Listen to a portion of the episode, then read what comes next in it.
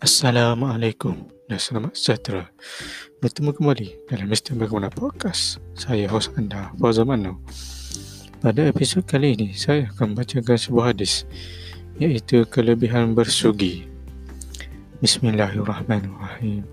Daripada Huzaifah radhiyallahu anha katanya, Nabi sallallahu alaihi wasallam Apabila baginda bangun daripada tidur, maka baginda menggosok-gosok mulutnya dengan kayu sugi.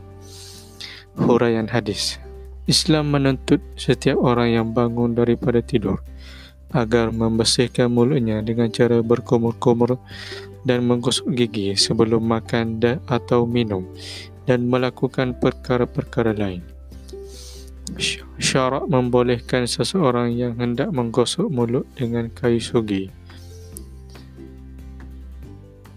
menggunakan kayu sugi, jari tangan dan apa-apa saja yang alat tidak najis dan berbahaya. Hadis riwayat Al-Bukhari dan Muslim. Semoga apa yang dikongsi sebentar tadi bermanfaat untuk kita semua. Sehingga berjumpa di lain episod Mr. Bagaimana Podcast. Saya hos anda, Fauzan Mano. Assalamualaikum. Thank you.